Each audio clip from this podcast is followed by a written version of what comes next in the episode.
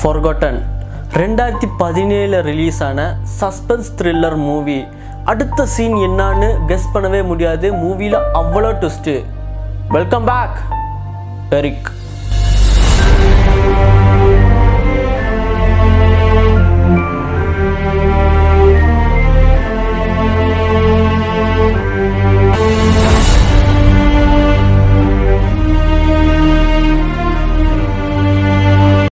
starting சீன்லேயே ஹீரோட family காரில் போயிட்டுருக்காங்க.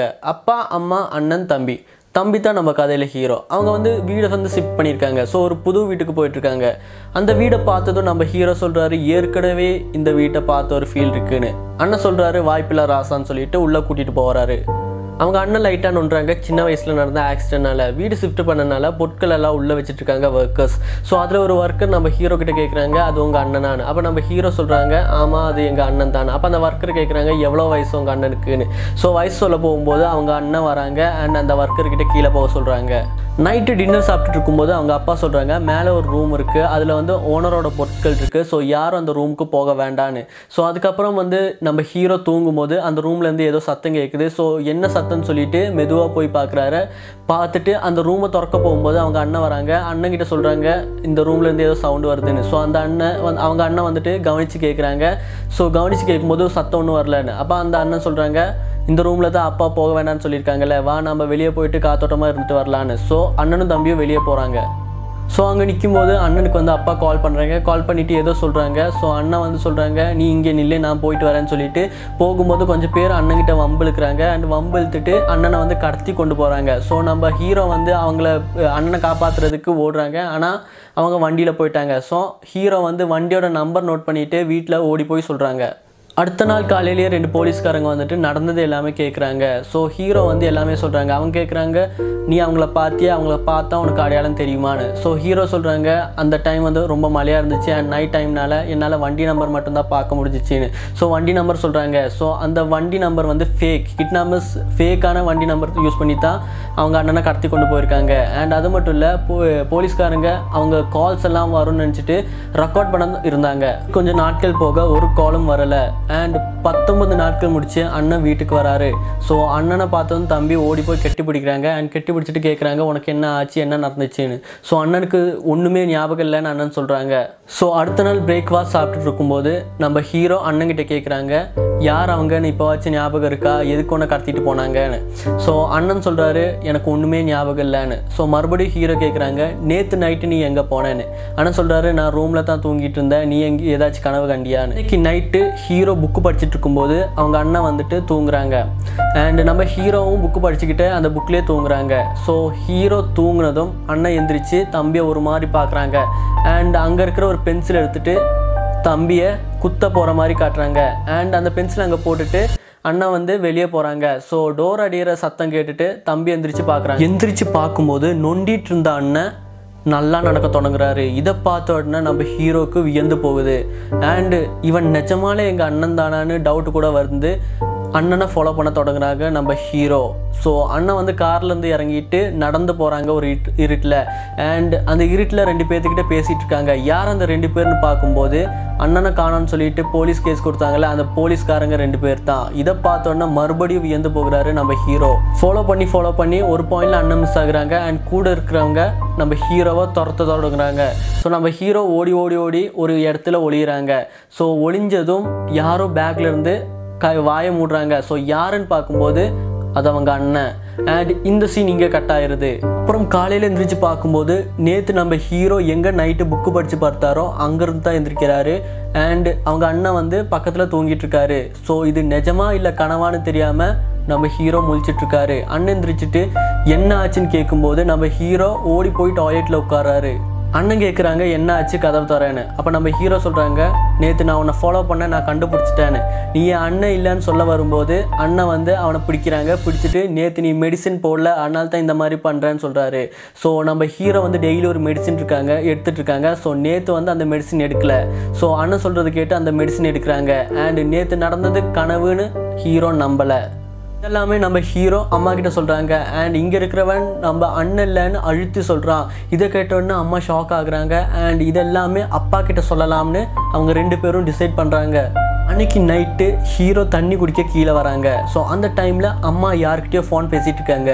ஸோ இது யாருன்னு ஹீரோ ஒட்டு கேட்டுட்ருக்காங்க ஸோ யாருன்னு கேட்டிங்கன்னா அது அவங்க அண்ணன். அம்மா சொல்கிறது நீ வசமாக மாட்டிக்கிட்ட ஒன்று அவன் கண்டுபிடிச்சிட்டான்னு. ஸோ இதை கேட்டோடனே ஹீரோக்கு மறுபடியும் என்னடா பண்ணுறதுன்னு தெரியல. அம்மாவும் ஒரிஜினல் இல்லை அண்ணனும் ஒரிஜினல் இல்லை. இப்போ நான் என்னடா பண்ணுறதுன்னு தெரியாமல் முழிச்சிட்ருக்காரு நம்ம ஹீரோ. அப்படி ஃபோனில் பேசிகிட்டு இருக்கும்போது திடீர்னு அவங்க அம்மாவுக்கு யாரோ ஒட்டு கேட்குற மாதிரி ஃபீல் ஆகுது. அண்ட் டோரை திறந்து பார்க்கும்போது அங்கே யாரும் இல்லை. அண்ட் வெளி டோரும் திறந்து பார்க்குறாங்க அங்கேயும் யாரும் இல்லை. ஆனால் நம்ம ஹீரோ டோருக்கு பேக்கில் ஒழிஞ்சிட்ருப்பாரு அண்ட் அவங்க அம்மா சொல்கிறாங்க இது அவன் தான் நான் நினைக்கிறேன். நான் அவன் ரூமுக்கு போயிட்டு கன்ஃபார்ம் பண்ணுறேன்னு சொல்லிட்டு ஃபோனை வச்சுட்டு அவங்க ரூமுக்கு போகிறாங்க இதை கேட்ட ஹீரோ வந்து ரொம்ப கஷ்டப்பட்டு பிரித்து வாய் ஏறிட்டு ரூமில் ஏறி படுக்கிறாங்க. ஸோ அம்மா வந்து ஹீரோவை பார்க்குறாங்க. ஹீரோ வந்து தூங்கிட்டு இருக்காங்க ஸோ பக்கத்தில் போயிட்டு போர்வை எடுத்து பார்க்கும்போது மலையில் நஞ்சனால தலையிலையும் முகத்துலேயும் தண்ணியே பார்க்குறாங்க அண்ட் அப்படியே போகிறாங்க ஸோ வெளியே போயிட்டாங்கன்னு நினச்சிட்டு கதவாடிகிற சவுண்டு கேட்டு பார்க்கும்போது எந்திரிச்சு பார்க்கும்போது அம்மா போகாமல் திடீர்னு பயப்படுத்துகிற மாதிரி அங்கேயே நிற்கிறாங்க அம்மா வந்து நம்ம ஹீரோ கிட்ட கேட்குறாங்க நீ இப்போ தான் எந்திரிச்சியா? இவ்வளோ மலையிலையும் நீ ரொம்ப வேர்த்திருக்கியன்னு சொல்லிட்டு போகும்போது அவன் என்னையும் கண்டுபிடிச்சிட்டான்னு ஃபோனில் சொல்கிறான் இதெல்லாமே கேட்டு ஹீரோக்கு பயம் வந்துட்டு அவன் வீட்டிலேருந்து இருந்து வெளியே ஓடுறான் வெளியே வந்து பார்க்கும்போது அப்பா உள்ளே வந்துட்டு இருக்காங்க அப்பா கேட்குறாங்க நீ எங்கே போகிறேன்னு அப்போ நம்ம ஹீரோ சொல்கிறாங்க நான் ஃப்ரெண்டு வீட்டுக்கு போகிறேன்னு ஸோ அப்பா கூட ஒரு ஆள் கூட இருக்குது ஸோ அப்பா மேலேயும் டவுட் அடிச்சு அவன் மறுபடியும் ஓடுறான் அங்கேருந்து. ஒரு போலீஸ் கார் முன்னாடி விழுகிறான். அண்ட் ஸ்டேஷனுக்கு போயிட்டு நடந்தது எல்லாமே சொல்கிறான் ஸோ நம்ம ஊரில் ஆதார் கார்டு போல் அவங்க ஊரில் சோஷியல் செக்யூரிட்டி நம்பர்னு சொல்லிட்டு நம்பர் இருக்குது ஸோ அந்த நம்பரை வச்சு அவன் ஐடென்டிட்டியை கண்டுபிடிக்கிறாங்க. அவன் மேலே ஒரு மிஸ்ஸிங் கேஸோ இல்லை கிரிமினல் கேஸோ இல்லை. ஹெல்த்தியாக இருக்கிற ஒருத்தனை எப்படி கடத்தி கொண்டு போகிறாங்கன்னு சொல்ல முடியும்?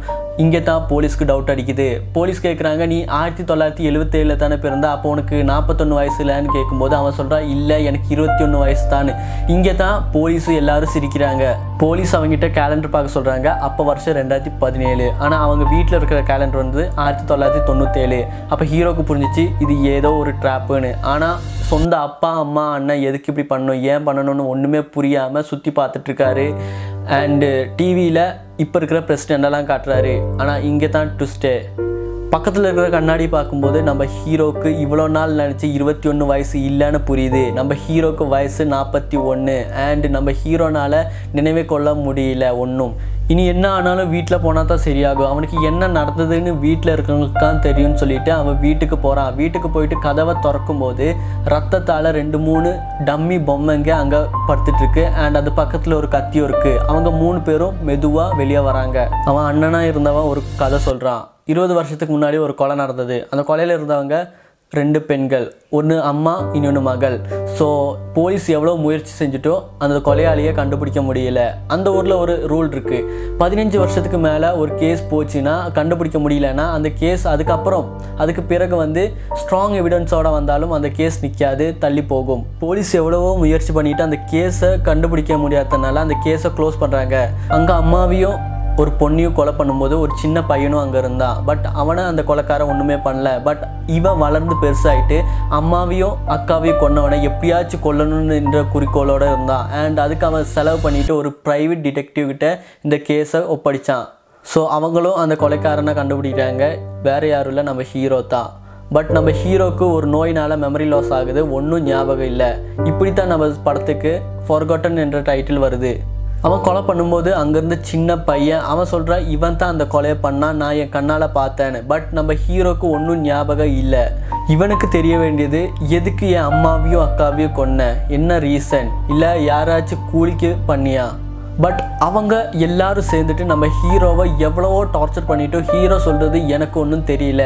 அண்ட் அவங்க ஹிப்னடைஸ் கூட பண்ணுறாங்க பட் அதுலேயும் பிரயோஜனம் இல்லை.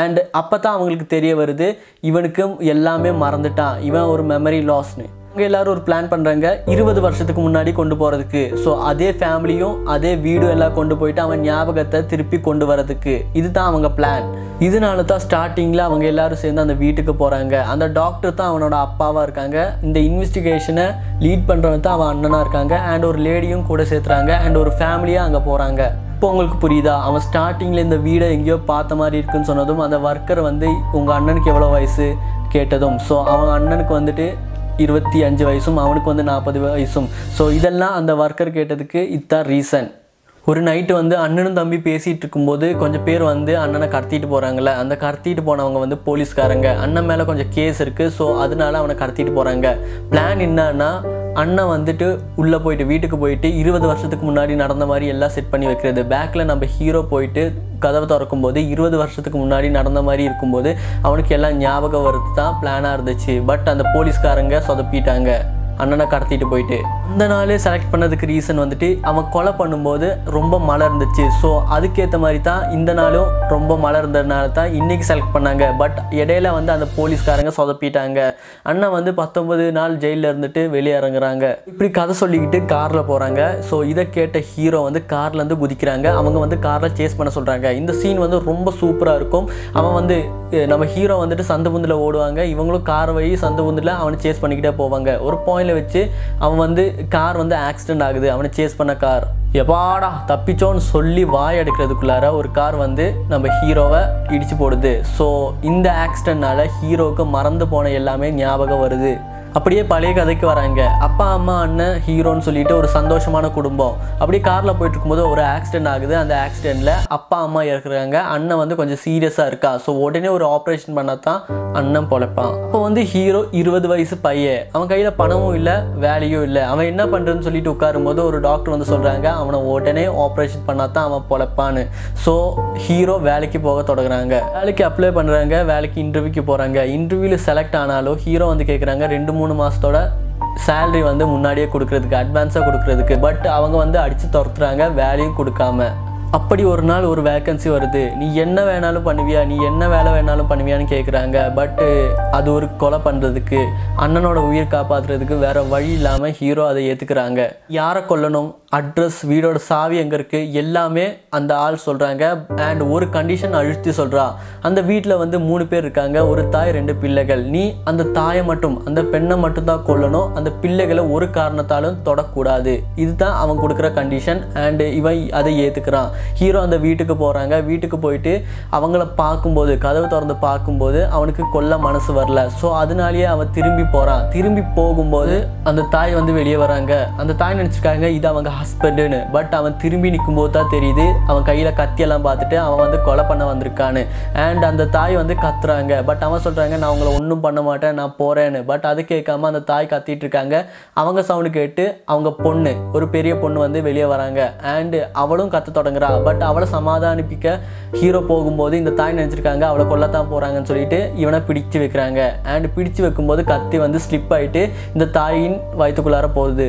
தன் தாய் மேலே கத்தி ஏறுறதை பார்த்து அந்த பொண்ணு வந்துட்டு மறுபடியும் பயந்துட்டு ஓடுறா உள்ளே ஓடுறா. ஸோ அவளை சமாதானப்படுத்த நம்ம ஹீரோ பேக்லேயே போகிறாங்க பட் அங்கேயும் நடந்த கத்தி ஸ்லிப்புனால அவன் மேலேயும் கத்தி ஏறுது. பட் இதெல்லாமே ஒரு சின்ன பையன் பார்த்துட்ருக்கான் அப்போ நம்ம ஹீரோ சொல்கிறாங்க நீ நீ பெட்டில் போயிட்டு இரநூறு வரை கவுண்ட் பண்ணு. அப்பா அதுக்குள்ளார வருவாங்கன்னு சொல்லிட்டு ஹீரோ போகிறாங்க அந்த சின்ன பையனும் பெட்டுக்கு ஓடி போகிறான் நம்ம ஹீரோ வெளியே போகும்போது அங்கே ஒரு ஃபேமிலி ஃபோட்டோ இருக்குது அந்த ஃபேமிலி ஃபோட்டோ பார்க்கும்போது நம்ம ஹீரோக்கு ஒன்று தெரியுது. அந்த கொலை பண்ண சொன்னது அவள் ஹஸ்பண்டு அந்த ஹஸ்பண்ட் யாருன்னு பார்த்தீங்கன்னா இந்த டாக்டர் அண்ணனை பார்த்துட்டு இருக்கிற அந்த டாக்டர் ஸோ அந்த டாக்டர் பார்க்க நம்ம ஹீரோ போகிறாங்க சின்ன பையன் வந்து அவன் அப்பாவுக்கு கால் பண்ணிட்டு சொல்கிறான் அப்பா இங்கே யாரோ வந்தாங்க. அம்மாவும் அப்பாவும் கீழே படுத்துட்டு இருக்காங்க ஃபுல்லாக ரத்தமாக இருக்குன்னு. ஹீரோ அந்த டாக்டர்கிட்ட போயிட்டு யோ அறிவு இருக்கா உனக்கு? எதுக்கு சொந்த பொண்டாட்டியே கொல்ல சொல்வேன்னு கேட்குறாங்க அண்ட் அந்த டாக்டர் சொல்கிறாங்க நான் என் பொண்டாட்டியை மட்டும் தானே கொல்ல சொன்னேன். எதுக்கு என் பொண்ணையும் கொன்னேன்னு கேட்குறாங்க இவங்களுக்கு ரெண்டு பேத்துக்கும் சண்டை ஆகுது. இது வந்து ஒரு டெரஸ் மேலே நடந்துட்டு இருக்கு ஸோ அந்த டாக்டர் ஸ்லிப்பாக கீழே விழுகும்போது ஹீரோ பிடிக்கிறான். பிடிச்சிட்டு கேட்குறான் எதுக்கு உன் ஒய்ஃபை கொல்ல சொன்னேன் ஸோ அந்த டாக்டர் சொல்கிறான் என் பொண்டாட்டி மேலே ஒரு இன்சூரன்ஸ் இருக்குது ஸோ அவள் செத்தா வந்து கொஞ்சம் காசு கிடைக்கும். அந்த காசில் என் பிள்ளைகளை பார்த்துக்குதான்னு. ஸோ அந்த டாக்டரும் கீழே விழுந்து சாகுறான். இதெல்லாம் நடந்துட்டு நம்ம ஹீரோ வருத்தமாக உட்காந்துட்டு இருக்கான். கண்ணை திறந்து பார்க்கும்போது அவன் ஹாஸ்பிட்டலில் இருக்கான். பக்கத்தில் அந்த பையனும் இருக்கான். அவன் கையில் ஒரு பாய்சன் இன்ஜெக்ஷனும் இருக்குது அண்ட் அந்த இன்ஜெக்ஷன் போட போகும்போது நம்ம ஹீரோ அந்த பையன்கிட்ட கேட்குறாங்க சாரி ரொம்ப ரொம்ப சாரி என்னால் தானே நீ இப்போ அனாதையாக இருக்கேன்னு. அவன் வந்து நம்ம ஹீரோ கிட்ட கேட்குறாங்க யார் சொல்லி நீ இந்த கொலை பண்ண? என் அம்மாவையும் அக்காவையும் கொன்ன? ஸோ இங்கே வந்து நம்ம ஹீரோ ஒரு பொய் சொல்கிறான் நான் யார் சொல்லியும் பண்ணல. நானாக தான் கொலை பண்ணேன்னு. பிகாஸ் ஹீரோவுக்கு தெரியும் அவன் அம்மாவும் அக்காவும் இல்லாமல் ரொம்ப கஷ்டப்படுறான். இதில் அவங்க அப்பா தான் கொலை பண்ண சொல்லன்னு சொன்னால் அவனால் தாங்க முடியாது. இதனால தான் நம்ம ஹீரோ அங்கே போய் சொல்கிறான் இதை கேட்டு அவனுக்கு கோவம் வருது. அவன் கேட்குறான் என்னை பார்த்தா பைத்தியக்கார மாதிரி இருக்கா? நீ அப்பா சொல்லித்தானே கொலை பண்ணேன்னு. ஸோ இதை கேட்டோடனே நம்ம ஹீரோட ஃபேஸு அப்படியே மாறுது. ஸோ இதை பார்த்தோன்னே அவனுக்கு உறுதி பண்ணுறா நீ என் அப்பா சொல்லித்தானே கொன்னேன்னு. ஸோ அப்போ வந்து நம்ம ஹீரோ சொல்கிறாங்க இல்லை நானாக தான் பண்ணேன். யாரும் என்கிட்ட சொல்லலைன்னு. ஸோ அவனுக்கு எல்லாமே புரிஞ்சிச்சு. ஏன் இவன் அவனை காட்டி கொடுக்காம தன்னைத்தானே குற்றத்தை ஏற்றுக்கிட்டான் இதனாலேயே அவன் வந்து பாய்சன் இன்ஜெக்ஷனை போடாமல் அங்கேருந்து போகிறான் ரொம்ப கவலையாக அந்த பையன் நடந்து போயிட்டு இருக்கும்போது ஒரு நர்ஸ் சொல்கிறாங்க சார் அந்த பக்கம் டெட் எண்டுன்னு ஸோ அப்படி சொல்லிட்டு அந்த நர்ஸ் திரும்பி பார்க்குறதுக்குள்ளார அவன் வந்து விண்டோவையை குதிச்சு செத்துருப்பான். ஸோ என்னால் வந்து ஒரு குடும்பமே அழிஞ்சு போச்சுன்னு நம்ம ஹீரோ நினச்சிட்டு அந்த பாய்சன் இன்ஜெக்ஷன் அவன் விட்டுட்டு போன பாய்சன் இன்ஜெக்ஷன் எடுத்துகிட்டு தன்னை தானே குத்தி சூசைட் பண்ணுறான் ஸோ அடுத்த வாழ்க்கையை அழித்து கிடைக்கிற பணத்தை சம்பாதிக்க கூடாதுன்னு ஒரு நல்ல ஒரு மெசேஜ் இந்த படம் சொல்லுது. ஸோ இதுதான் இந்த படத்தோட எண்ட் படம் முடியுது. நான் உங்ககிட்ட எனக்கு வந்து கொஞ்சம் டவுட்ஸை கேட்குறேன். யார் இந்த படத்தில் ஹீரோ யார் இந்த படத்தில் இல்லை யார் செஞ்சது கரெக்டு யார் செஞ்சது தப்பு? ஸோ உங்கள் கருத்துக்களை நீங்கள் கமெண்ட் பாக்ஸில் கமெண்ட் பண்ணுங்கள் வீடியோ பிடிச்சிருந்தா லைக் பண்ணுங்கள் அண்ட் அது மட்டும் இல்லை சேனலை சப்ஸ்கிரைப் பண்ணுங்கள் என் இன்ஸ்டாகிராம் ஐடி எரிக் கார்லோஸ் கண்டிப்பாக ஃபாலோ பண்ணுங்கள் சைனிங் ஆஃப் பாய்